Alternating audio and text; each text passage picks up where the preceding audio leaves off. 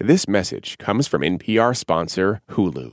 Don't miss the new docuseries Black Twitter, A People's History. From memes to movements, see how this powerful online community shapes culture and society. Black Twitter, A People's History premieres May ninth, streaming on Hulu.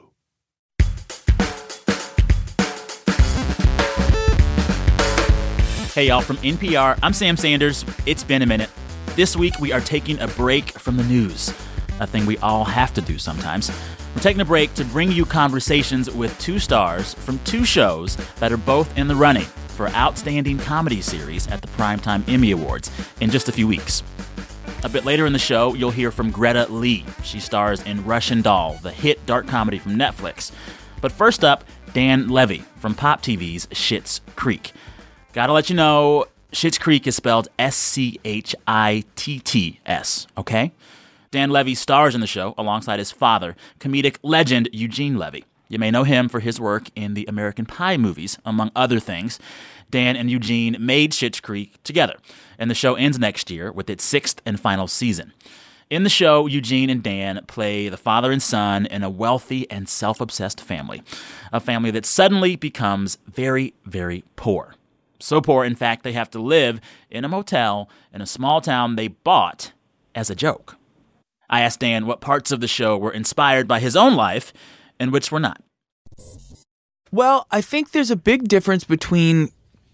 I, because, I, I mean, in my life, I, I have led a comfortable life. My parents uh, have... My d- dad has managed to succeed at his craft. Um, so, you know, it's not like I was... struggling in my life. Mm-hmm. But one thing that I think the, the big discrepancy between, you know, people who have grown up with families who have money and mm-hmm. what I'm playing on this show is the choice for these parents to give their children everything. Mm-hmm. Um, and that was sort of where my path really diverted from this character's, because, you know, at fifteen, my parents sort of dropped me off in front of a Gap Kids and said, don't come home until you have a job application. So it was not made, even the real Gap. The Gap was, Kids. No, Kids. Well, I chose Kids because I didn't want to deal with people my own age. I was too anxious at the time, and like I can deal with parents and kids. I don't want to deal with people from my class at yeah, school. Yeah, yeah. Um, they were adamant that I earn my own money, mm-hmm. that I know the value of a dollar, mm-hmm. that I never take for granted the experiences that happen mm-hmm. um, in my life, and as mm-hmm. a result, I. have been, you know, working from the time it was legal to work, um, and have been paying my own way ever since. So, which is good. Which is how it should be. Yeah. But there are so many people out there, families who have, who are drowning in money, who fix problems, who spoil, who, um, there's just this culture of wealth now where it's almost like the children become status objects for the parents. Oh, yeah. So if the children have lots of money and go on expensive vacations and, you know, are bought expensive homes, they are essentially sort of these weird appendages oh, totally. of this, which I think is a strange thing and something that I found very fascinating, which is why I ended up writing this show. Um, and you wrote it with your dad. So, like, I wrote you, it with my dad, yeah. Were you inspired by seeing spoiled rich brats well, in life? It was like seven years ago. So it was around the peak of the housewives and the Kardashians yeah. and... Um, oh, it's still peak housewife for Sam Sanders. I mean, it'll never never go away. Listen, it's only on an upward trajectory. That's right. That's right. Um, but I remember at the time having such an intimate understanding of how these people lived their lives. Mm-hmm. To the point where I'm like, do I, how, what, this is taking up space in my brain. And like, no offense to all of these people, yes.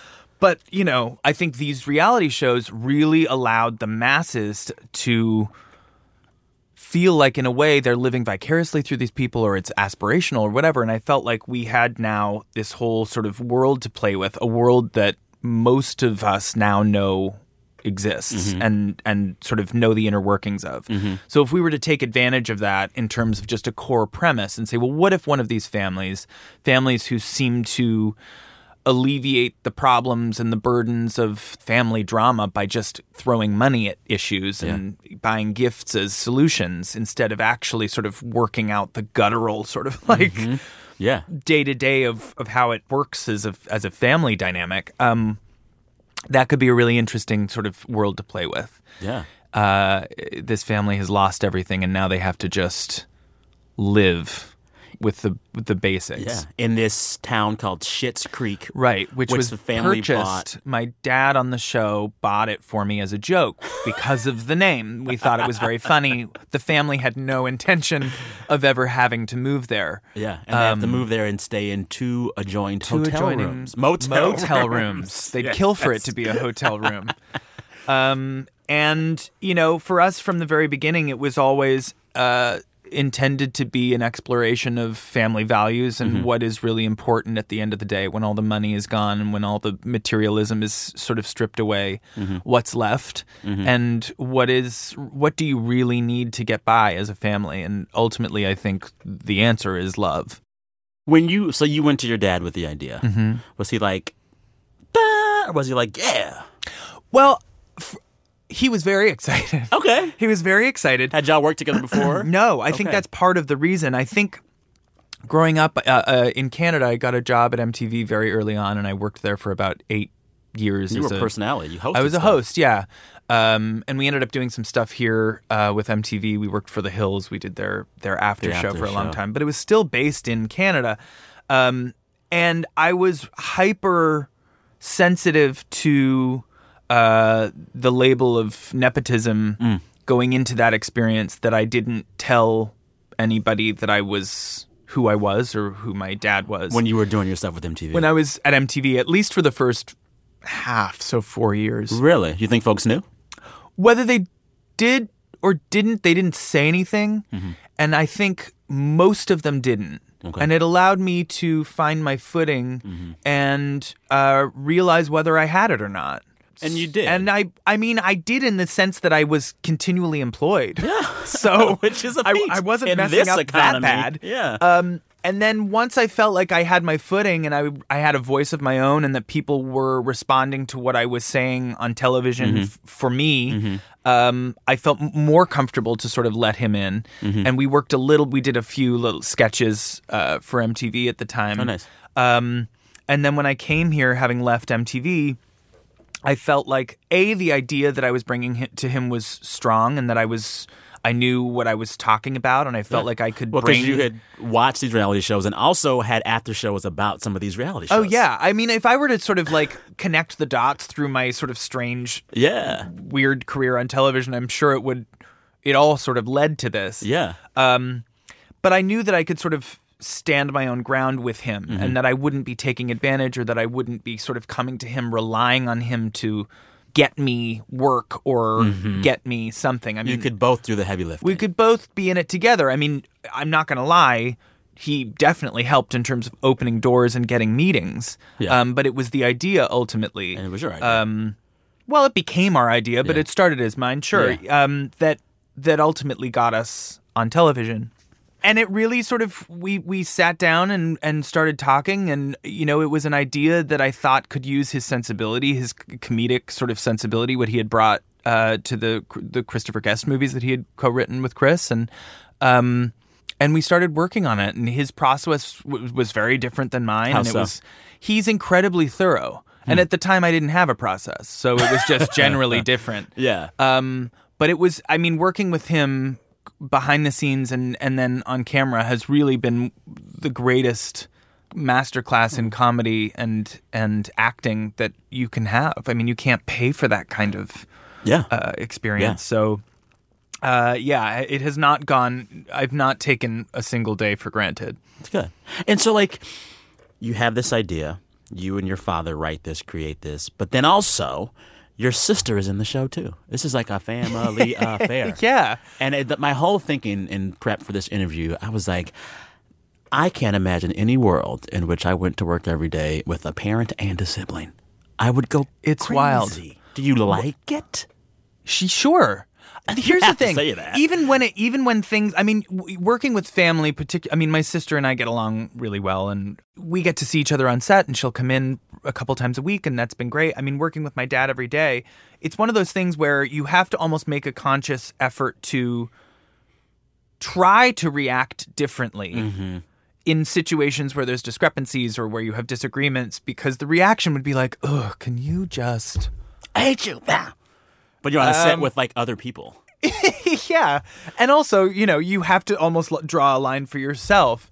Um, but at the end of the day, we both have the same end goal for the show. So all any sort of conflict or discre- discrepancy or, or disagreement will be resolved because whoever has the better idea that serves the show the best will, in a, in a way, win. win. Yeah. yeah. Um, and also to sort of look back at this from sort of like a, a meta standpoint, mm-hmm. to have a...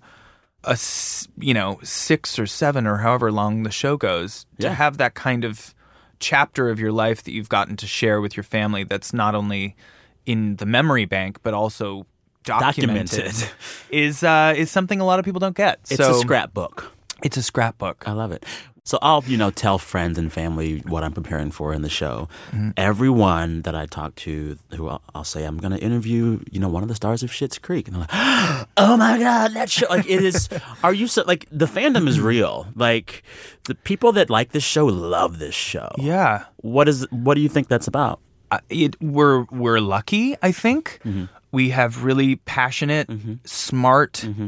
uh, caring fans who feel the show in their bones. Mm-hmm. I think it's a combination of the show just being quite joyful, yeah. trying to send a message of love and acceptance, and I think that message being sort of put out into the world, it's in a way provided some kind of respite. lightness yeah. or escape yes. for twenty-one minutes and, and fifty yeah. seconds or however long you want to binge it for, um, a way to sort of take your mind off of what's happening and, and lean into joy for a little bit. One thing I noticed about all of the characters is that they have really perfected this sense of comedic timing, which is beautifully on display because you're not doing laugh tracks. You're not killing mm-hmm. it with like music and scoring. So you'll just like deliver this amazing joke and let it just sit there with you. But I, my question is like, your comedic timing in the show is on the same level as your father's character, and he has been, has been doing this stuff for decades. What did you learn? I mean, did you learn stuff from him in terms uh, of just like being comedic on screen? Well, first of all, that's a wonderful compliment. Yeah, I mean uh, no, uh, the character, I don't know where he came from, but okay. he, yeah, it just happened. And it's funny because I was writing those scripts up until the night before we started shooting our fir- very first really? day.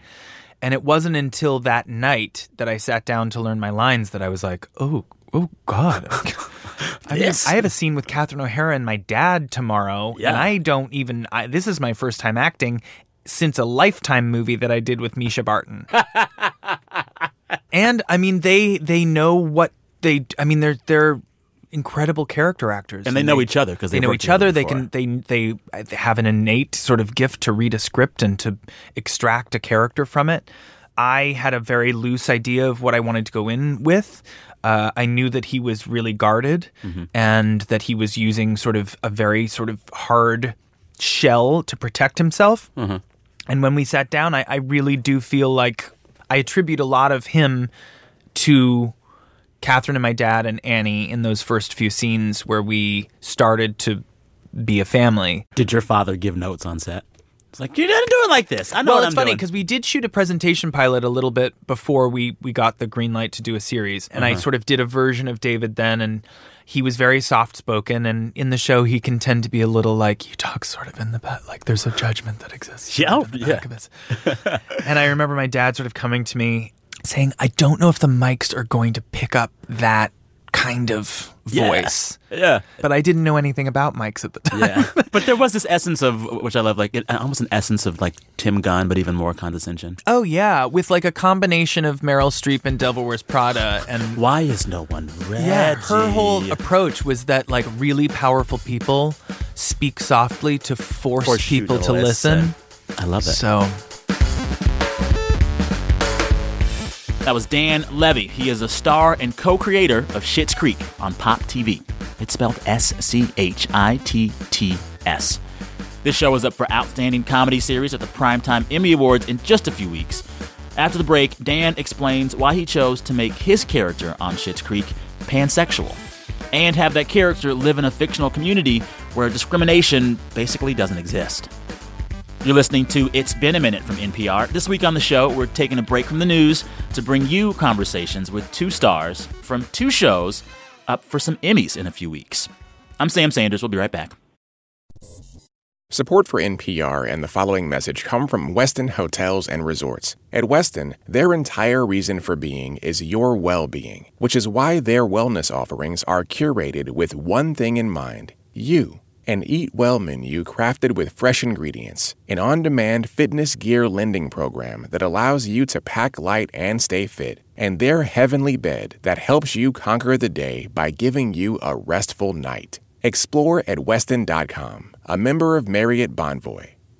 Support also comes from Berkshire Hathaway Home Services. With a franchised network of highly trained agents and advanced marketing tools, Berkshire Hathaway Home Services network members aim to provide something more than just real estate. They think beyond the next transaction and build relationships based on your long-term goals to ensure you'll get all the value that home brings, year after year, home after home. All that more they do, that's home services. Start your home search at Berkshire Hathaway H S dot com.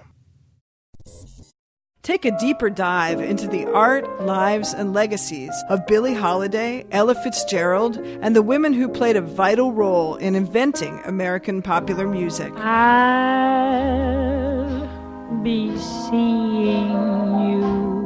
Watch videos, read essays, and hear the full Turning the Tables playlist at N P R dot org slash Turning the Tables. You're listening to It's Been a Minute from N P R. I'm Sam Sanders. This week on the show, we are taking a break from the news, because you need one sometimes.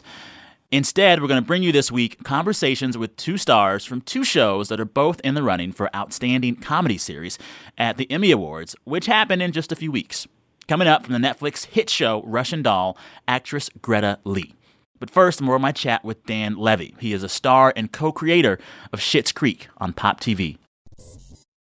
I want to dig into your character a little bit. David Rose on the show. Yeah, this is, sweet uh, thing. I know. I really do like him. Just tries his best. Would you like to hang out with him in real life? I don't know. He's a lot. Describe him for folks that haven't watched the show yet. David Rose is a uh, uh, an incredibly privileged uh, um, human being who has never really found his voice, mm-hmm. and as a result has sort of created a persona for himself that is uh, dependent on uh, an aesthetic, his clothes, what he wears, an entirely black and white wardrobe of highly architectural clothing. Yes. And a, a just as prickly a personality. Yes. And in moving to the town, David has, in a way, found comfort in the anonymity of living in this place and has allowed himself very, very slowly to open up and reveal his wants and needs to people slowly and carefully and yeah. surely. Yeah. Um, and, uh, yeah, I think his, he's a pansexual, so he's been able to explore all sides of the community. Oh, yeah. In Schitt's Creek. um, yeah. Uh, and has eventually, you know, found love. And I think that has really changed his whole outlook and made him realize that he doesn't have to be as protective, that he, um, that loving someone, that finding love in your family and finding love in a partner can... Uh, can allow you to feel safe mm-hmm. in this world. Yeah. I love the way that you handle pansexuality with this character. It is not the central defining mm. thing about David Rose. It's just there. And there's this beautiful moment in which his character comes out to one of his partners as pansexual, mm. and the word pansexual isn't even used. So, just to be clear... Um, I'm a red wine drinker. That's fine. Okay, cool. Uh, I only drink red wine. Okay. And up until last night, I was under the impression that you, too, only drank red wine. But I guess I was wrong. I see where you're going with this. Um, I do drink red wine. But I also drink white wine. Oh. And I've been known to sample the occasional rosé. And a couple summers back, I tried a Merlot that used to be a Chardonnay, uh, which got a bit complicated. Okay, yeah, so you're just really open to all wines. I like the wine and not the label. Does that make sense? Yes, it does. Okay. So in that scene with you was? Uh, the lovely actress Emily Hampshire, uh, who plays Stevie Budd on the show. She's a, a dear friend and uh, and really was quite wonderful in that scene. That's really good. I, was that your idea? Uh, yeah, I wrote that uh, section. Uh, That's of, great. Uh, I think it's, I don't know what episode it was. It was in the first season? Yeah, it was an analogy that, yeah, that came to me that I thought was very much uh, a way of communicating uh, his sexuality that, again, didn't come with some kind of lesson or it wasn't heavy-handed. And not academic. I think you hear exactly. the word pansexual and, like, you're like, what? What does this mean? Yeah. It's it sounds harder than it really is. Yeah. And I think the way that you tackled it in the show made it really understandable. Yeah. And it didn't like, it wasn't you trying to not be that as a character. It was uh-huh. just saying, let me break this down for you real simple. Exactly. And I think that sexuality right now is in such a wonderful state of flux. Flux. And all we can do with one another is try to inform people as to what everything means. There's so many, you know, different terms. There's so many. Oh, there's a whole vernacular now yeah. that is that we're we're having to sort of understand, and it's all for the best. But I think we have to just approach this sort of new territory with mm-hmm. the idea that everything is, as long as you're coming into the conversation with the best of intentions, um, we can't create a judgmental environment. We have to be as open and accepting and malleable when it comes to, okay, this person doesn't quite understand who I am. Yes. I'm going to tell you without preaching, being offended yes. or without, uh, you know, uh, making you feel bad, because ultimately we should all be sharing in this in this process. Yes. And when people feel included yes. in the conversation, they're far more willing to cheerlead. Yeah. I think a lot of people sort of stand on the sidelines because they, they, they're scared. They don't of, want to get it wrong. Exactly. But I do feel like if we can all come at it from a place of just optimism and the best of intentions. That's the thing. Assuming the best intentions. Hopefully that can... Yeah. Because the only reason people have had to take these stands is because somewhere down the line, someone decided to define mm-hmm. sexuality as one thing mm-hmm. and then splinter it off into two things. Mm-hmm. You know, if that were never in the equation, if sexuality was just what it was. And it wasn't always a binary thing.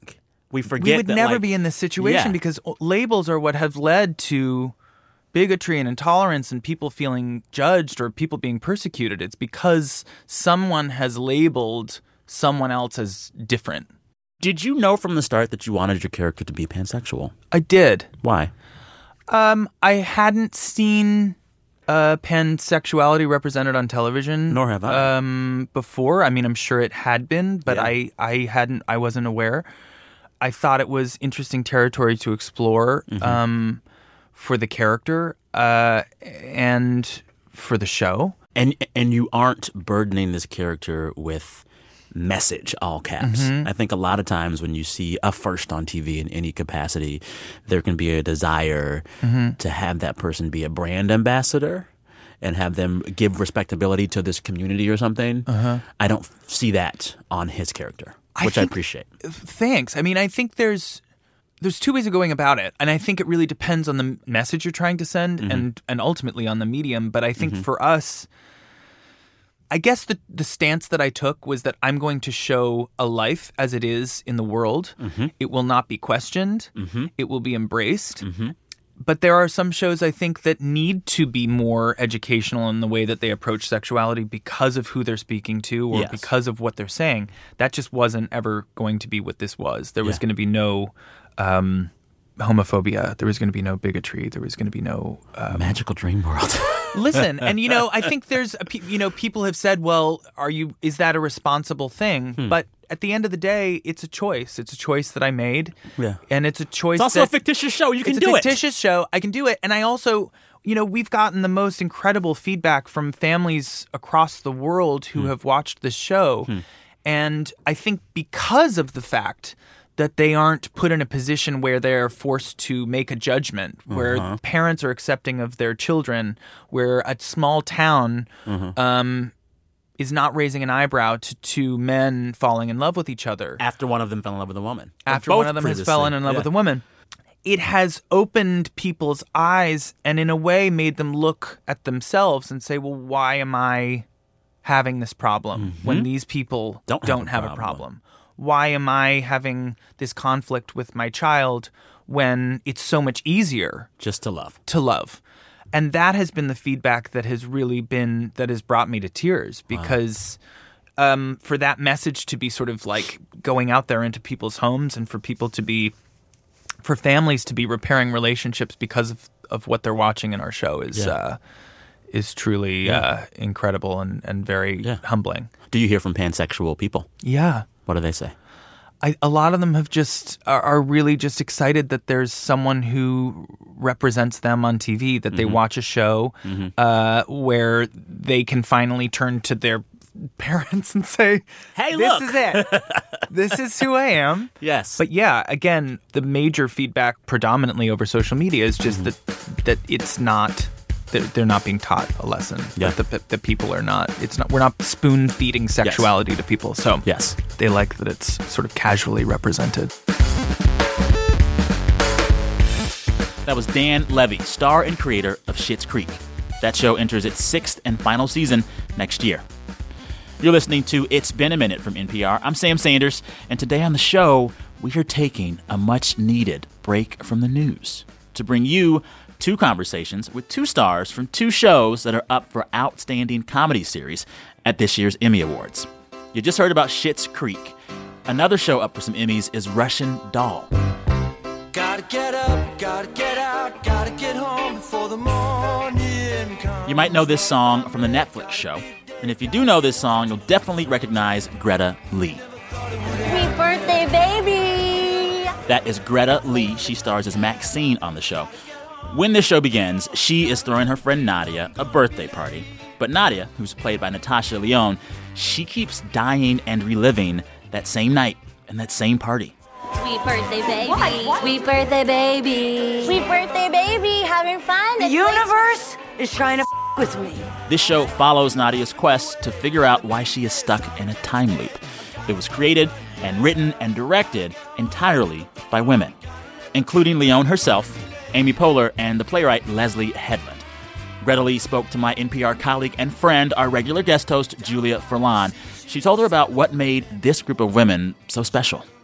Because I've worked, you know, I've worked with other women before. Shocking. Yeah.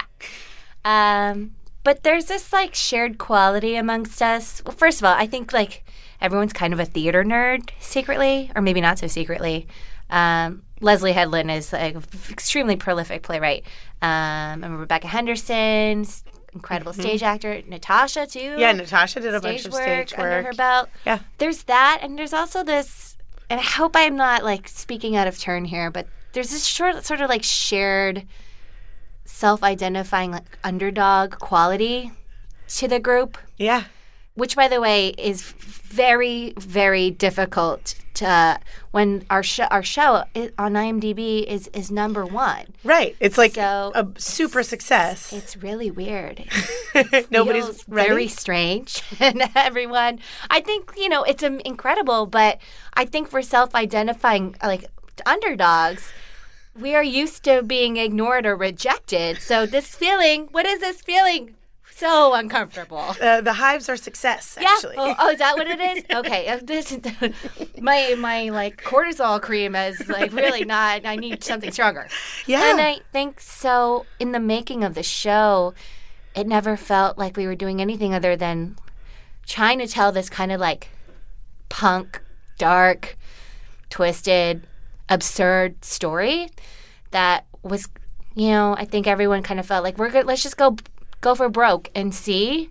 And now to have it have this response, like, it's it's neat to feel like these very personal um, themes and, and life experiences can be so universal. I mean, that does feel, like, very life affirming. And yeah. yeah. And I've seen a lot of writing about the show that says that it's a dark show that is deeply life affirming. That, mm-hmm. you know, like, the underlying, my, my friend and former colleague Bim Adewunmi wrote this wonderful piece about how it's a show that ultimately tells everybody that you need to choose each other and sort of like choose the goodness in the world and move towards that no matter what. Right, right. I, I have a theory about it.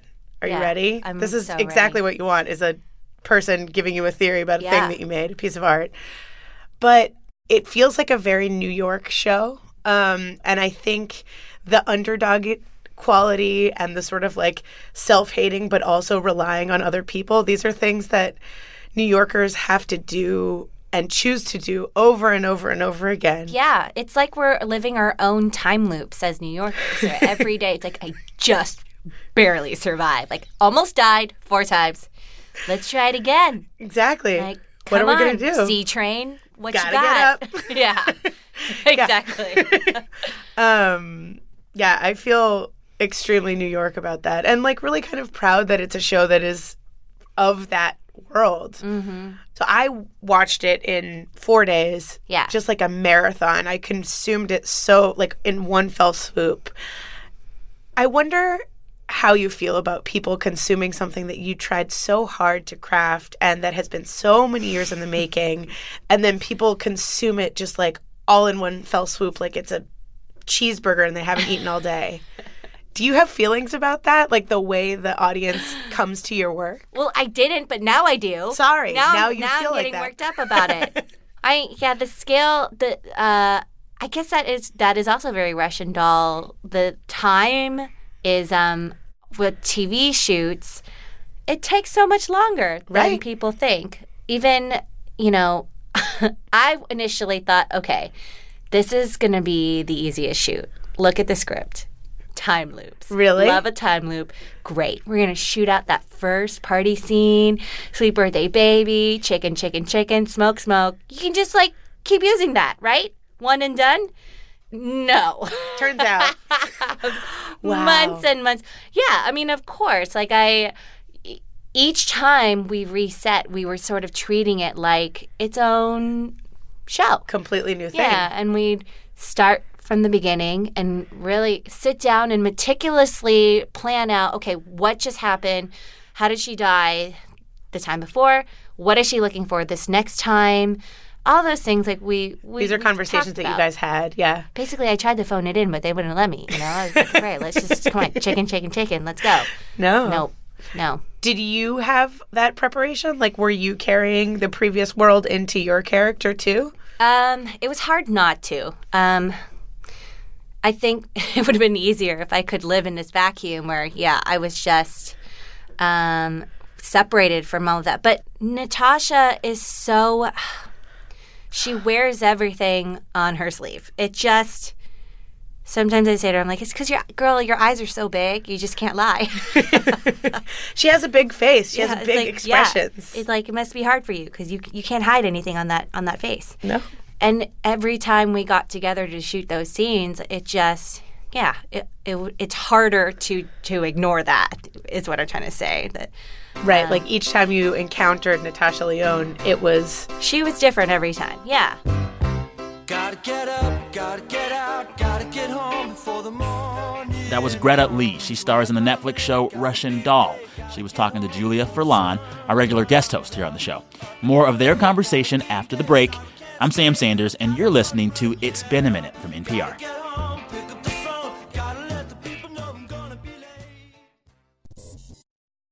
Support for this N P R podcast and the following message come from BetterHelp. BetterHelp offers licensed professional counselors who specialize in issues such as depression, stress, anxiety, and more. Connect with your professional counselor in a safe and private online environment at your convenience. Get help at your own time and your own pace. Schedule secure video or phone sessions plus chat and text with your therapist. Visit BetterHelp.com slash minute to learn more.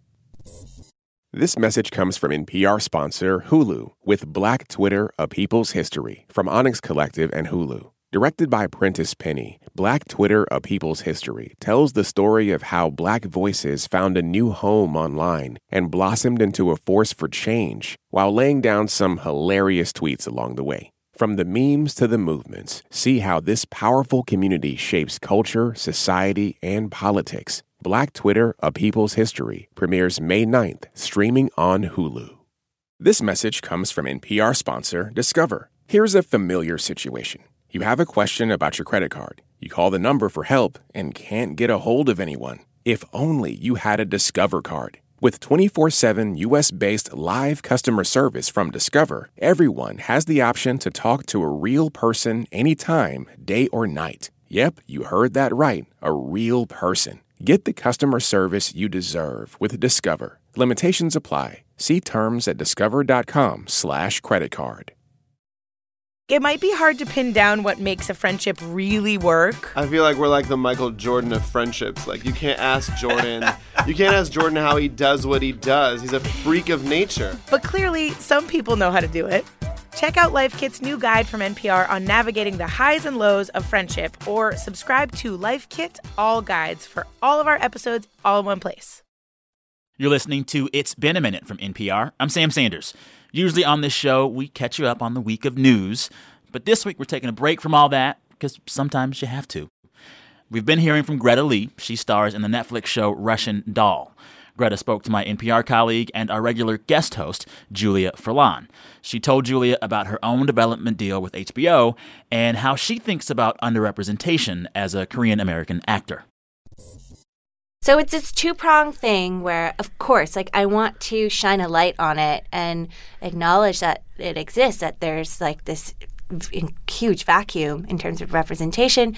But then I feel like the most successful and progressive opportunities are ones where race is not the thing. There's never, like, well, look at Asian Maxine over there making her, like, stir fry or something. Yeah, terrible. Exactly. Like, you're not, like, performing not, Asian-ness. Yeah, and it's not mentioned at all. I think that that's one of the true signs of representation, mm-hmm. is basically not having to use shorthand and ha- accepting characters in the larger context of their characters and not sort of, like, pointing to race things. Yes. It's definitely uh, – there's been progress, but it's – still very rare. Like, I still, I have that moment when I walk onto set for the first time and I have to confront my character's space, like her home or office cubicle or whatever it is, and yeah. I just clench because nine times out of ten, there's gonna be, like, some sort of, like, paper crane or, like, a set of chopsticks that are, like, inexplicably placed with the pencils and, like, right. like some Hello Kitty or that, like, oh, God. It, it's really weird that it still happens and w- in these progressive environments, too. It's messed up, too. Yeah. I'm not going through my life as an Asian, like, here's my Asian hand reaching for this cup, taking a sip with my Asian lips, and, like, yeah. now I'm going to go, you know, yeah, take there's the train a white as an Asian person. Yeah. yeah. And then, like, the work it puts on me to, you know, put up a stink and say, excuse me, like, can we not with the Asian stuff, and then, like, having to, you know, stop production to do that. I mean, it gets really exhausting. So that is more the norm, I hate to say. So when I have an experience like this where it's just not there and we can skip that and then we can just work and, like, and make these people people. Um, so you had roles on Girls and Broad City and High Maintenance, and these are shows that really feel like ensemble performances where, like, you see the characters on screen and you know that this might be, like, all made up in your head, but it feels like everyone has really good chemistry, and maybe, like, they walk out of frame and they're, like, giggling to each other about that scene, or they're going out for coffee or drinks or whatever later. Um, is that something that you've cultivated on purpose in the community that you found in acting, or was that sort of something that you walked into? Or am I making it up because the chemistry is so good on screen?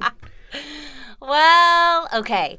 I think that I think what was ha- what was happening was um, there's, like, really this, like, movement, this, like, class of women in comedy who were coming up together at around the same time in New York, and I think that some of those relationships that you're seeing on these shows for me were happening in real life as we right. were all getting to know each other over the last few years.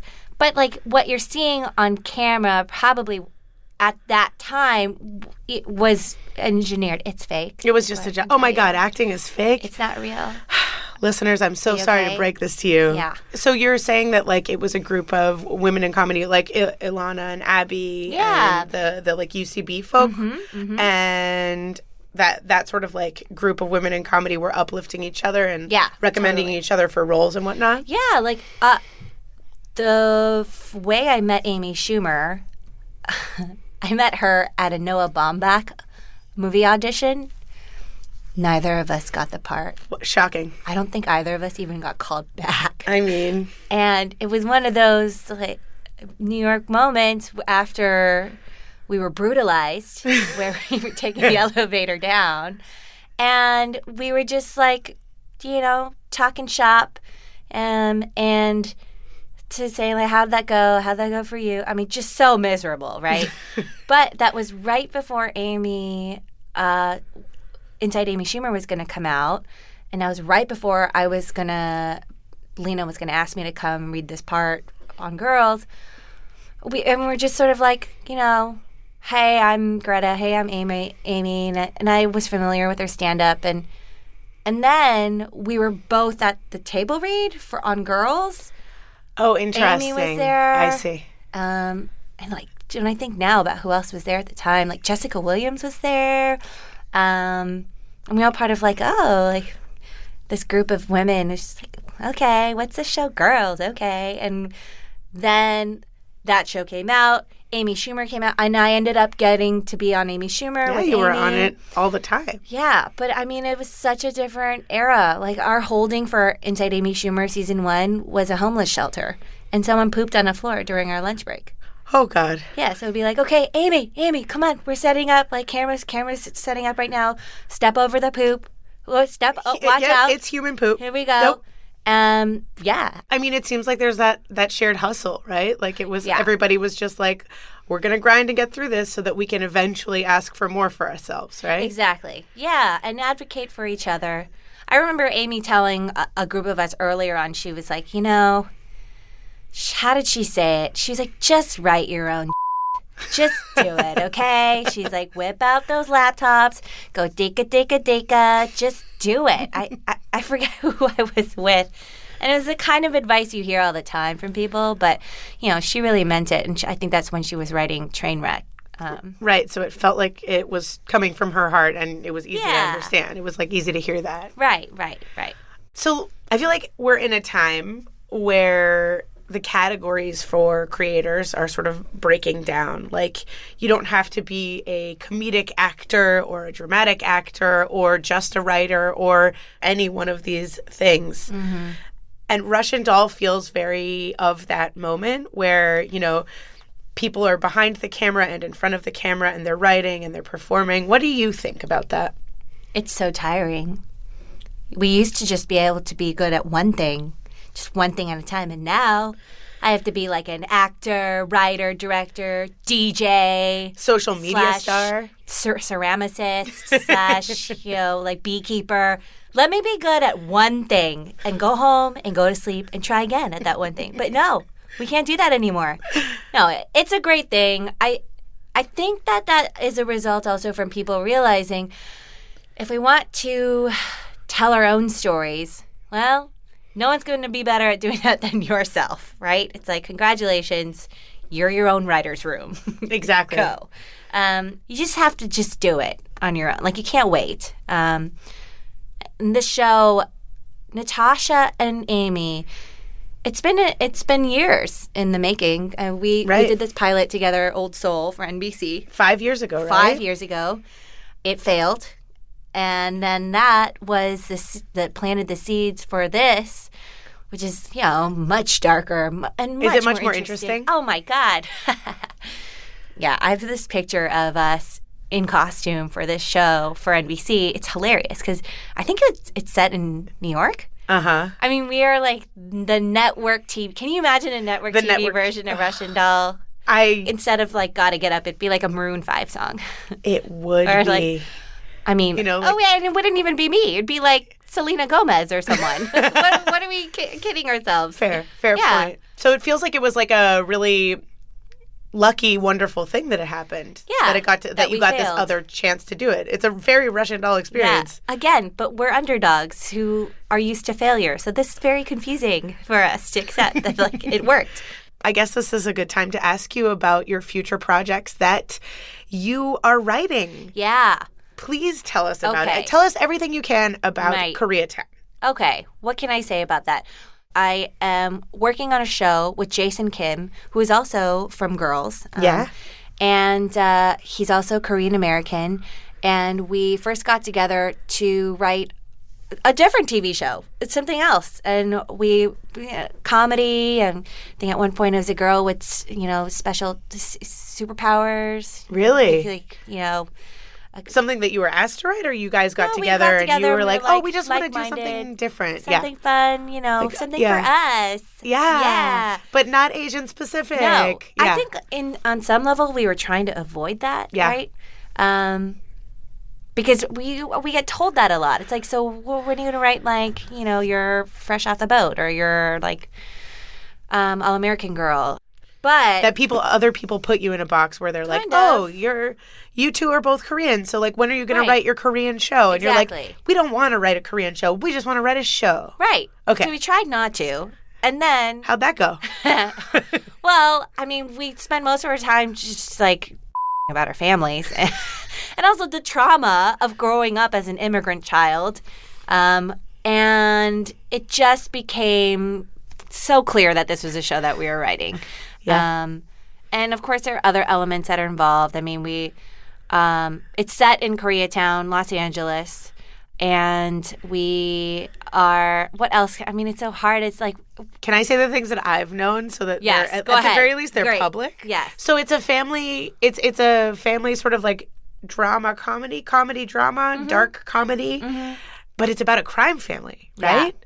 Which I think is a really interesting sort of destruction of the model minority myth. Yeah. Perhaps. Mm-hmm. I don't know if that's what you meant to do. Mm-hmm. Mm-hmm. And um, it's, I mean, I feel like, is it going to be an all-Asian cast or mostly Asian cast? And mostly Korean cast, maybe? It's going to be all Costa Rican, actually. Great. Um, oh, pura vida. Uh, yeah, yeah, yeah, yeah. Yes, yes. Uh, the family is a Korean family, yes. Yes. Uh, and yes, they are embedded in some sort of crime, yes. Mm-hmm. And yes, we, I think, like, we weren't setting out to, like, break down this model minority.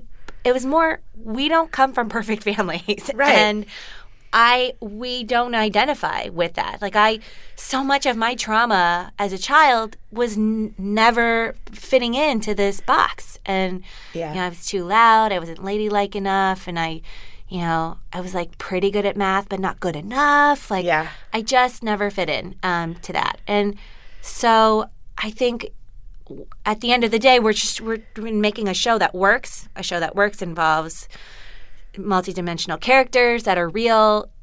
That means they're not going to be perfect people. Yeah. Um, and I have to say what's been interesting almost immediately was – this isn't to say this has been the the uh, primary response, but there have been voices who already were sort of pushing back on this idea. I want to I want to say like a protectiveness of oh, wait of, a second, how are you going to portray us as a community? Right, like, this is our one shot. Yeah, which I get because yeah. I felt that way in my life. Like, where are we? We're absent. Like, mm-hmm. so if you're gonna be portrayed, finally. I guess you want, you want to come to across as, like, good? Look, but- as a Latina who has refused to watch any, like, cartel movies, mm-hmm. it's I think it's a it's a valid question to yeah. think about, right? Like, but I do feel like there are fewer Korean... I mean, I, I haven't watched a, a ton of, like, K-dramas or whatever, but, like, I've, at least in the United States, H B O, Netflix world, I haven't seen a, a K-town yeah. yet. Us either. So that's what we're after. Um, we're excited. We're writing. And you're in it, mm-hmm. which is exciting. Mm-hmm. Have you written a role that feels closer to who you actually are or further away from who you are? Uh, where we've landed is some sort of mix of myself and also people in my life and my family. Um It's going to be a combination. Like your sister's going to watch it and be like, how dare she?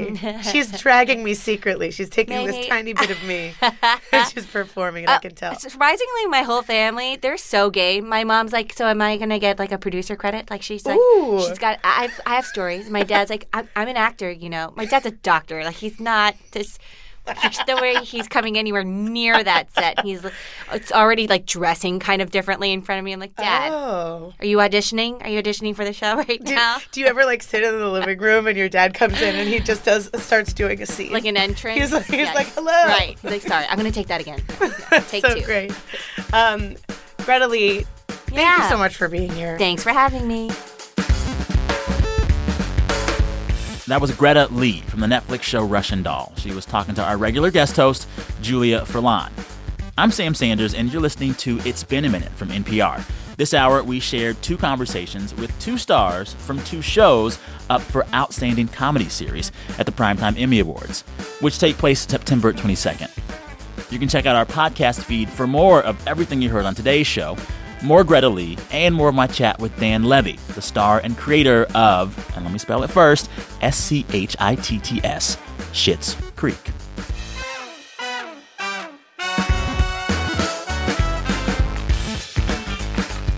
We're back next week with our regular wrap on the news and culture and everything else of the week. As always, in that show, we hear from listeners sharing with us the best things that have happened to them all week. If you want to be part of that, just record yourself and email that voice file to me at sam sanders at N P R dot org. sam sanders at N P R dot org. You could be on next week's show or some other show, okay? Till then, thank you for listening to It's Been a Minute from N P R. I'm Sam Sanders. Talk soon. This message comes from N P R sponsor Discover. Tired of not getting a hold of anyone when you have questions about your credit card? With twenty-four seven live customer service from Discover, everyone has the option to talk to a real person. Limitations apply. See terms at discover.com slash credit card. This message comes from N P R sponsor Charles Schwab with their original podcast, Choiceology. Choiceology is a show about the psychology and economics behind people's decisions. Download the latest episode and subscribe at schwab.com slash podcast. When voters talk during an election season, we listen. We ask questions, we follow up, and we bring you along to hear what we learned. Get closer to the issues, the people, and your vote at the N P R Elections Hub. Visit npr.org slash elections.